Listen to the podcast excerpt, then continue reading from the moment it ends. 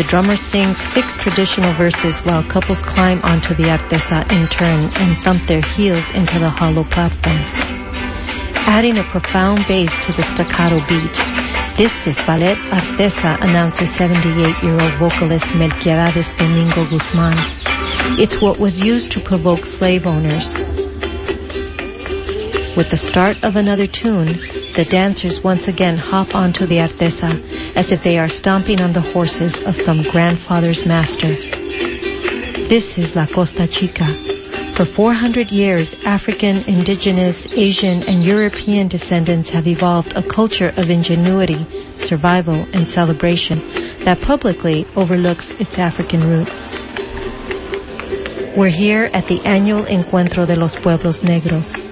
The annual meeting of black townships looks to be a driving force in the recognition and appreciation of what some call the forgotten root, the Afro-Mestizo population. While this population of Mexico may for the most part be a voice-denied official venue, to say that it is a silent population is a complete mistruth. These are the words of Marco Villalobos, who along with Ayana Jackson produced the film Rompiendo el Silencio, Breaking the Silence. They are both here from New York to talk about their film and work that explores Mexico's African legacy. I asked Marco to describe the film Rompiendo el Silencio. The film was all done in March in 2005. Uh, we revisited Mexico with some of the, the the the first photographs and writing pieces we had done in 2003. We decided to go back to Mexico to prepare for what was going to turn into African by legacy, Mexican by birth, um, as an exhibition at the Caribbean Cultural Center of New York. And so we went with uh, with some of their encouragement to round up some more material and polish some of the edges we had already produced in three years before. And at that time, we took a, a silent Super 8 film camera uh, which had been gifted to us uh, by a friend um, a year before, and we decided to use the camera to document, um, you know, in motion picture the Encuentro de los Pueblos Negros, among other things. Uh, the Encuentro takes place every March. So at that Encuentro, you have a lot of the Afro-Mexicano communities coming together to talk about identity, to talk about social progress, to talk about um, the plight of fishermen whose uh, whose lagoons and, and riverways are being encroached upon by commercial fishing, uh, to talk about uh, this so environmental issues, public issues, political issues, um, personal issues, and we began to film there, basically in La Costa Chica. Uh, which is Oaxaca and Guerrero of Mexico on the Pacific side, um, south of Acapulco and downward from there, southward from there. And so the film comes out of these sort of visual collages. We would shoot 10 seconds of someone or, you know, 5 seconds of something or very short takes um, that we later edited uh, in Berlin and, and, screened in Berlin for the first time. And because it was because of the nature of Super 8 being a silent film, at least the, the film that we were using, um, we pulled from from recorded interviews. Uh, I would I would record musicians. I would record children playing. We so we pulled all the sounds from um, from separate recordings, and I've I created collages and mixed in the music and, and made some made beats and, and put the beats in you know with words over them and and basically applied that to the film. So the film is really a sort of multimedia approach, um, pulling from different sources and presenting what we would hope represents some aspects of the contemporary Afro-Mexicano life, but in a way that calls on a sort of collective memory uh, so although all the events and all the film is shot in 2005, you could easily mistake some of the film for having been shot in 1958 because of the nature of the grain of Super 8 film. Because Super 8 film, just sort of automatically when we see it, it, it, it presents a sort of memory. It presents like a family history in a way, uh, which is uh, the feeling we were going for.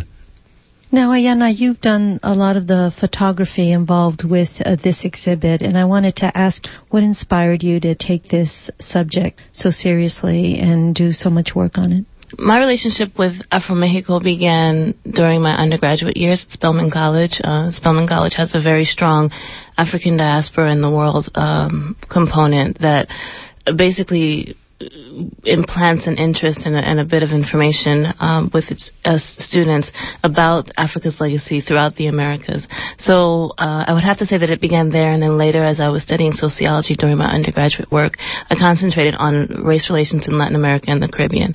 And in the process of writing my, you know, my senior thesis, I uh, discovered uh, short passages from Dr. Gonzalo Aguirre Beltran, who is an anthropologist uh, from Veracruz, from Tlacotalpan, who had dedicated, uh, he's deceased now, but he had dedicated a large part of his career to studying um, the Afro Mexican community. So I found very little information. Um, uh, that small bit was translated into English, and um, and it stuck with me that there were still communities of African descendants in Mexico. It wasn't just it stood out to me that it's not just a, a, history of enslavement, you know, having been in this country that had been completely eradicated, like you have in places like Argentina, but it was a living community. So um, that stuck with me um, through through that process. And then later, a few years later, as I began working with photography and bringing up uh, or deciding to use photography as a sociological tool, you know, using the, the visual image to kind of bring information and, and, and to talk about communities um, with an audience, uh, I, I eventually met Marco and uh, it was immediate, literally within the first 24 hours. It had been we had discussed Afro Mexico and decided that this was something that we wanted to explore. So in 2003, in August of 2003, we went uh, to Mexico and um, and that's basically how it how it began. It was a process of literally uh, going out into the streets and speaking to someone saying, you know, um, basically we're here for this reason. Um, as an African, as an African U.S. American, I'm very interested in learning about my family uh, in this part, in this country, in this part of the world. This is about me trying to put together my family album. Would you help me? And and then they would say, oh yeah, well, you know, here we don't really have the black people. Los negros son más para allá, más para agua, más para agua. You know, so it was this process of kind of asking and presenting ourselves and revealing ourselves, and then hopefully, you know, eventually getting to the point where we would meet a family that uh, would open their doors and their community to us. Now, as you were saying, that this isn't a, a, history that is very well known, at least not generally when you think of Mexico.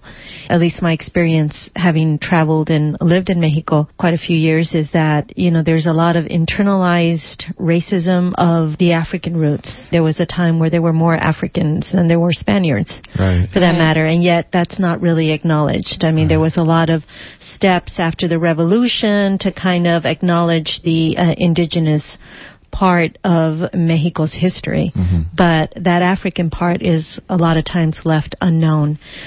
I wanted to get your, is that still true today or is that changing? Mm-hmm. I mean, what we your were, impression? Um, the, the impressions vary from place to place depending on what, what person you're speaking to and, and where they've been in Mexico because like the United States, a lot of Americans, for example, they don't know, uh, for example, I've never been to New Orleans, right? Um, fortunately enough, I know a little bit about it. But there are places in the states I haven't been that I probably know little about, right? And Mexico is much the same way. Mexico is such a, a big country that you'll find norteños that haven't been to the Costa Chica that don't really know about the population there.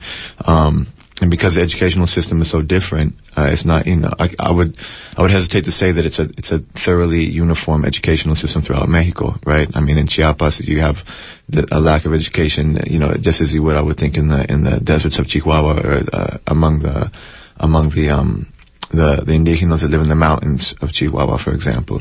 So the the spread of information throughout Mexico is a lot a lot I, I would think you know a lot different, a lot more distinct than it is, say, in, in California. So there are, there are, at one instance, we were talking to a lot of Afro-Mexicanos that knew their history, that, that, that their history had been passed down to them, you know, for generations, and they knew, and they knew the history of the music they were singing, and they knew why they were singing that music, and they knew how to distinguish that music politically from other types of music, and by calling it a music provocation, for example.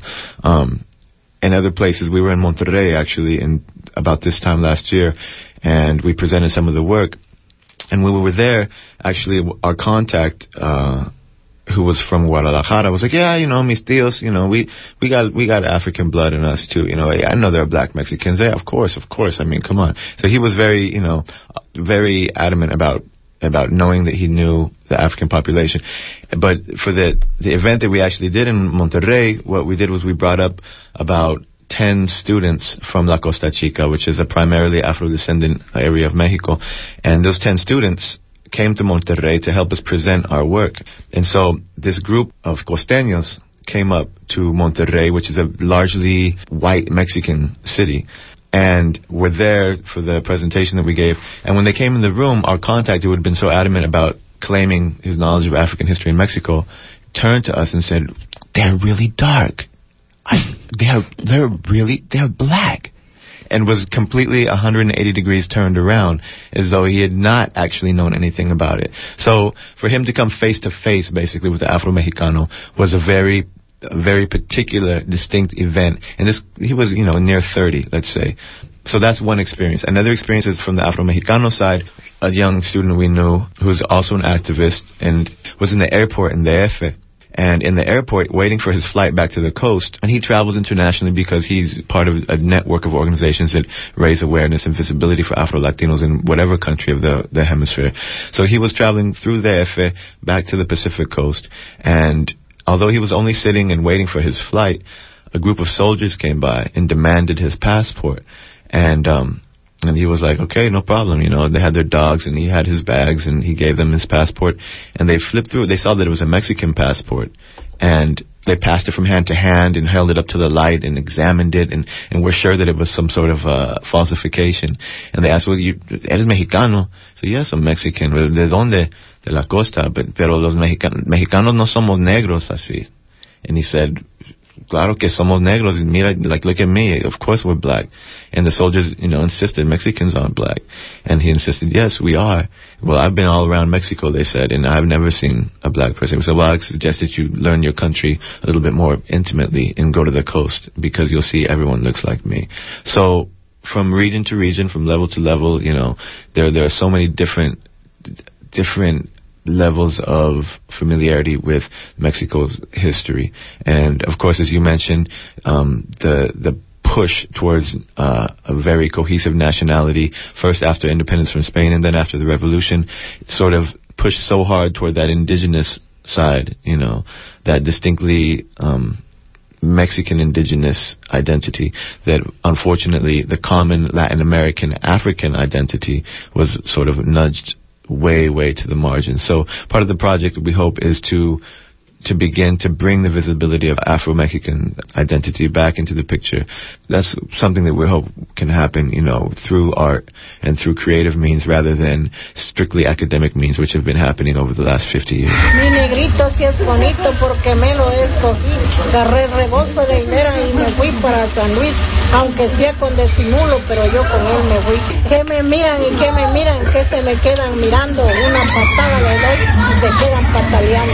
Cupido con Salomón se fueron a un campo un día. Cupido porque era sabio, Salomón porque sabía.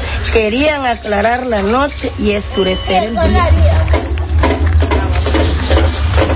Salomón con su vinuela me tocó un balse de amor. Yo no siento la cautela, pero sí me da dolor que hayas cambiado canela por cáscara sin olor. Quítate de enamorada que pasarás buena vida. Del amor no sacas nada, pura cuerda de barriga. Reo, vete por las bancas, yo.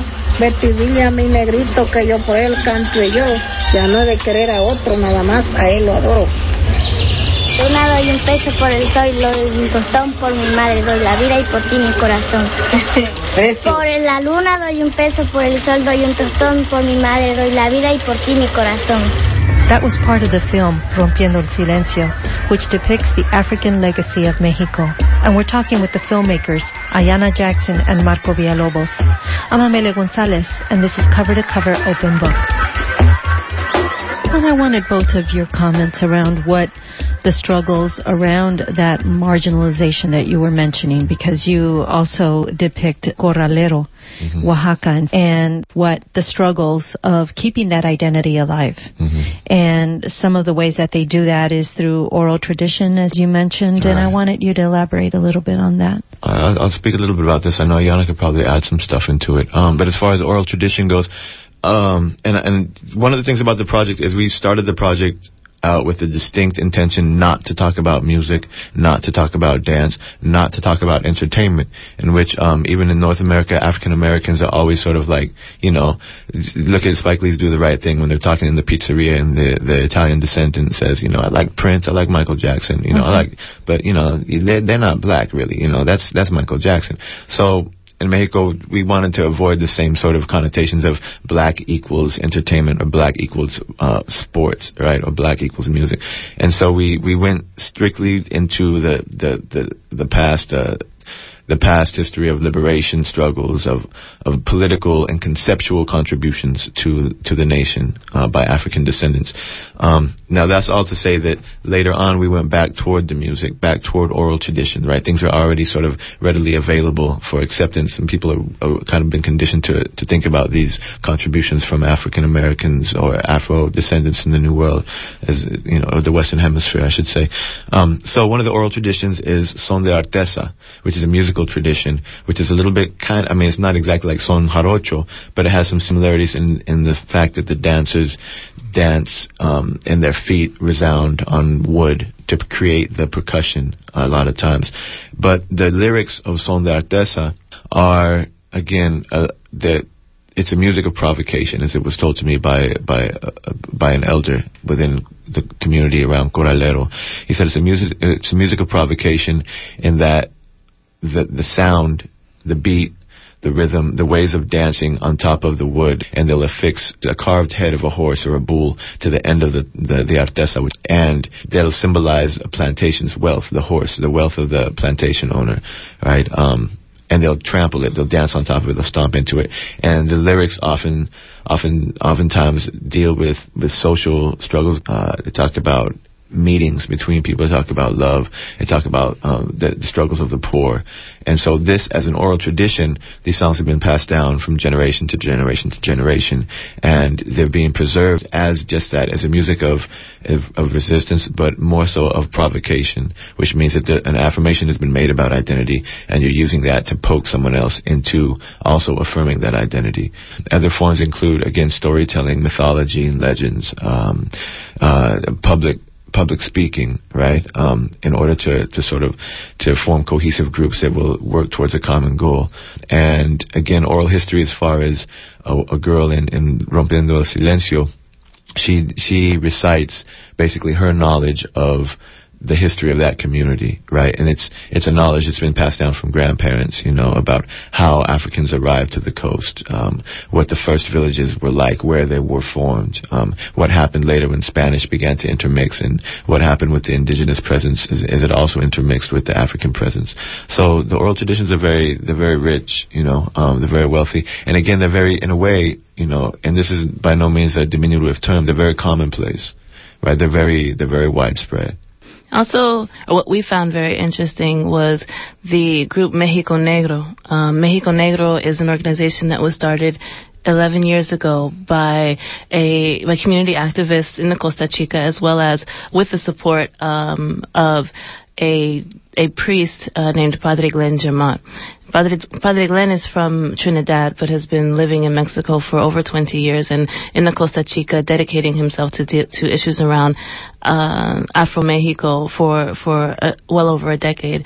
And um, as Marco mentioned, uh, when the things like the Encuentro de los Pueblos Negros was started, the the meeting of the black towns was started uh, for the for the specific reason of talking about marginalization, talking about politics, talking about economics and and uh, local local economy, uh, and in within that that context, you have things brought up like why is it that in the school system, there's no actual history, there's no written history taught to the kids about the, the community of Africans and the resistance movements and the Cimarron communities. Uh, we came across a, a workbook for, uh, I think it's to a third grader, um, that basically talks about the history of Mexico and you have this large chapter on Spain conquest and you have another very large chapter about specifically like the Mayans and the Aztec, you know. Mm-hmm. Uh, and then at the end, as an extra credit question, it says, well, where do, de donde vienen los negros? Where do the black people come from?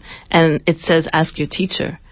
And you're talking about a community where so many of, uh, very few people in those communities are educated. Uh, in a group of young people at the Encuentro, it was asked how many of you have parents who graduated from elementary schools, only a few, junior high school even less, high school one person of a group of maybe Out of about 80 people, 80 students. one young woman had one parent who had actually entered high school. Not to say that her parent had finished high school, but one out of 80 children had a single parent who had entered high school. And luckily, organizations like Mexico Negro have kind of helped to kind of bring this to the forefront and actually taken uh, these issues to the local government, um, to the state of Oaxaca, and trying to push it nationally. I believe very recently, with the help of them, um, there was a small sentence passed in, in one of the laws that acknowledges Afro Mexicans as having the exact same rights as visitors to the country and the indigenous. Like it was this very kind of not even not even truthfully acknowledging this community as a as a as an important uh, part of the of of the country of the nation national identity. But it was kind of like an aside, um, allowing them to have the same rights. Just bringing that word itself, Afro Mexicano, into a federal dialogue, you know, mm-hmm. is, is, a, is a major step that's only happened in the last 10 years. Con escopeto, con machete les demuestro lo que soy. You just heard the voice of Marco Villalobos, who along with Ayana Jackson are the producers of the film Rompiendo el Silencio, Breaking the Silence, which tells the story of Afro-Mexicans through their own voices. On Cover to Cover Open Book, I'm Gonzalez. I did want to move back to the film and talk about the use of fictional letters Mhm. and why you thought that was an important way of conveying a message. You know, I did it in a way because I wanted to mess with a lot of the, the academic writing that had been done around this subject. I decided to use fictionalized letters by a real person in order to, first of all, relate personally to, to the story of the people I was interviewing.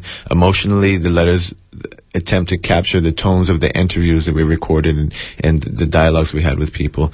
Um, historically, I wanted to present toward readers, I wanted to present them historical facts. So the years, you know, years like 1537, years like 1608, um, you know, the numbers of people, like 500 people that were within the Maroon colony uh, in 1608, 50 people that it started with, um, you know, the names Luis Velasco, the the the the Virrey, you know, the, the the the authority for Spain and New Mexico, um, the name Gaspar Nyanga, right? Uh, I wanted all the facts to be there but I wanted to fill in the blanks because too often I felt like the books I was reading for the research were very cold. Um, the academic writing was left me wanting something, right?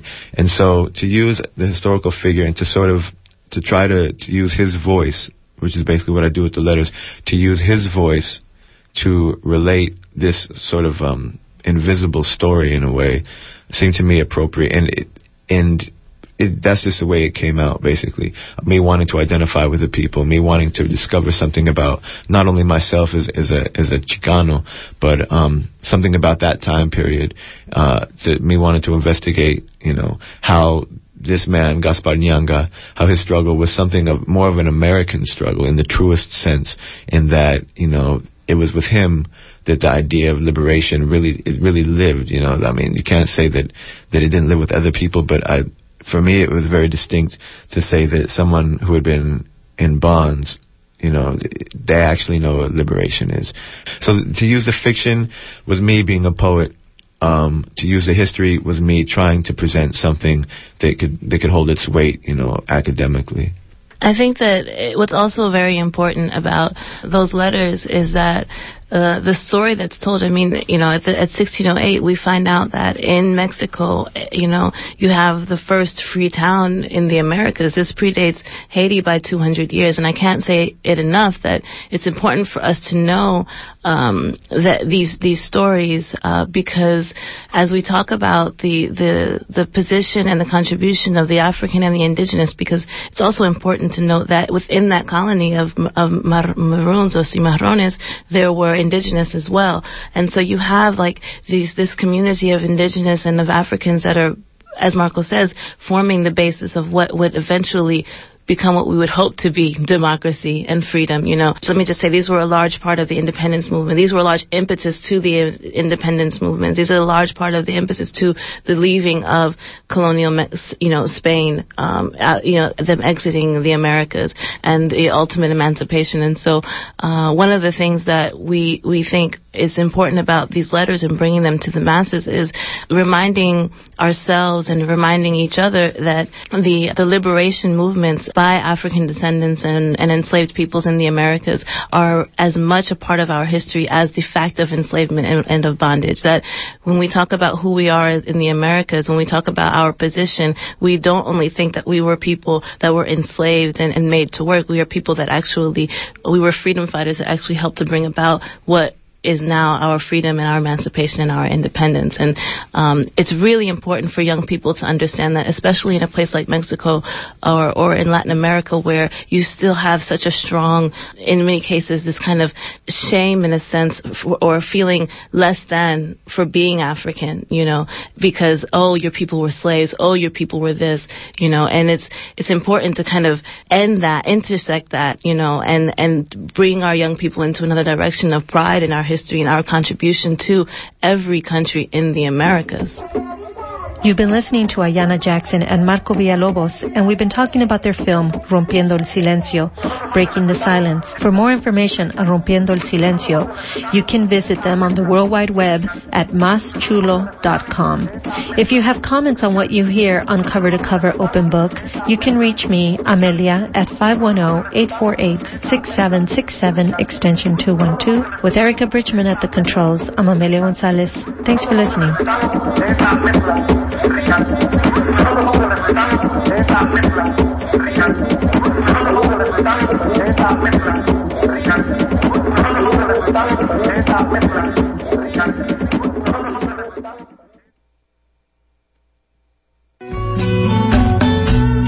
Iran is the next target of the Bush cabal.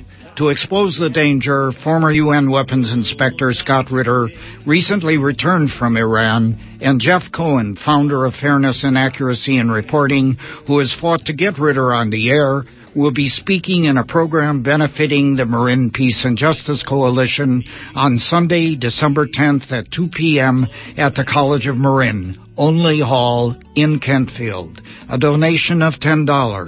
COM students free. No one turned away. Wheelchair accessible.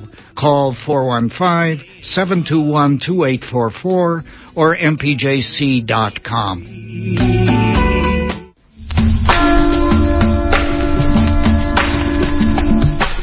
Are you tired of The Matrix? The movie? No, not the movie, but the one you're living in. If so, then hang out with your friends at the Full Circle. What's the Full Circle? Full Circle is a radio show written, produced, and directed by apprentices right here at KPFA. We'll bring you everything from the obscure to the obvious, the hidden and the blatant, as well as all things in between. So be informed Hear about your world community every Friday night from 7 to 8 p.m. on 94.1 FM, where we'll serve you the red pill with love.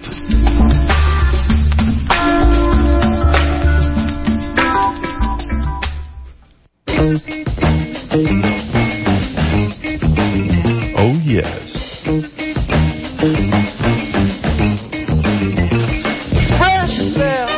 Yeah, is there a happier song around? Charles Wright and the Watts 103rd Street Rhythm Bands Express Yourself. Join the History of Funk on Friday, December 8th at 10 p.m. as we celebrate this landmark song with all the remakes, covers, revisions, and rap versions, one of the happiest songs of all time. Express yourself. Whatever you do, uh, do it good. Join the History of Funk Friday, December 8th at 10 p.m. for two hours with Charles Wright and a gang of followers as we celebrate Express Yourself. Oh, yeah. It's not what you look like when you're doing what you're doing. I know you are out there waiting for someone to ask you to get involved with your station, KPFA. Here's something you can do. It's simple, it's fun. It's volunteering at the 2006 KPFA Craft and Music Fair. We need you December 8th, 9th, and 10th. That's a Friday, Saturday, and Sunday. To find out how you can help, just call Eden at 510-848-6767, extension 205. That's 510-848-6767, extension 205, or email at eden, E-D-E-N, at kpfa.org. Thanks. And stay tuned for free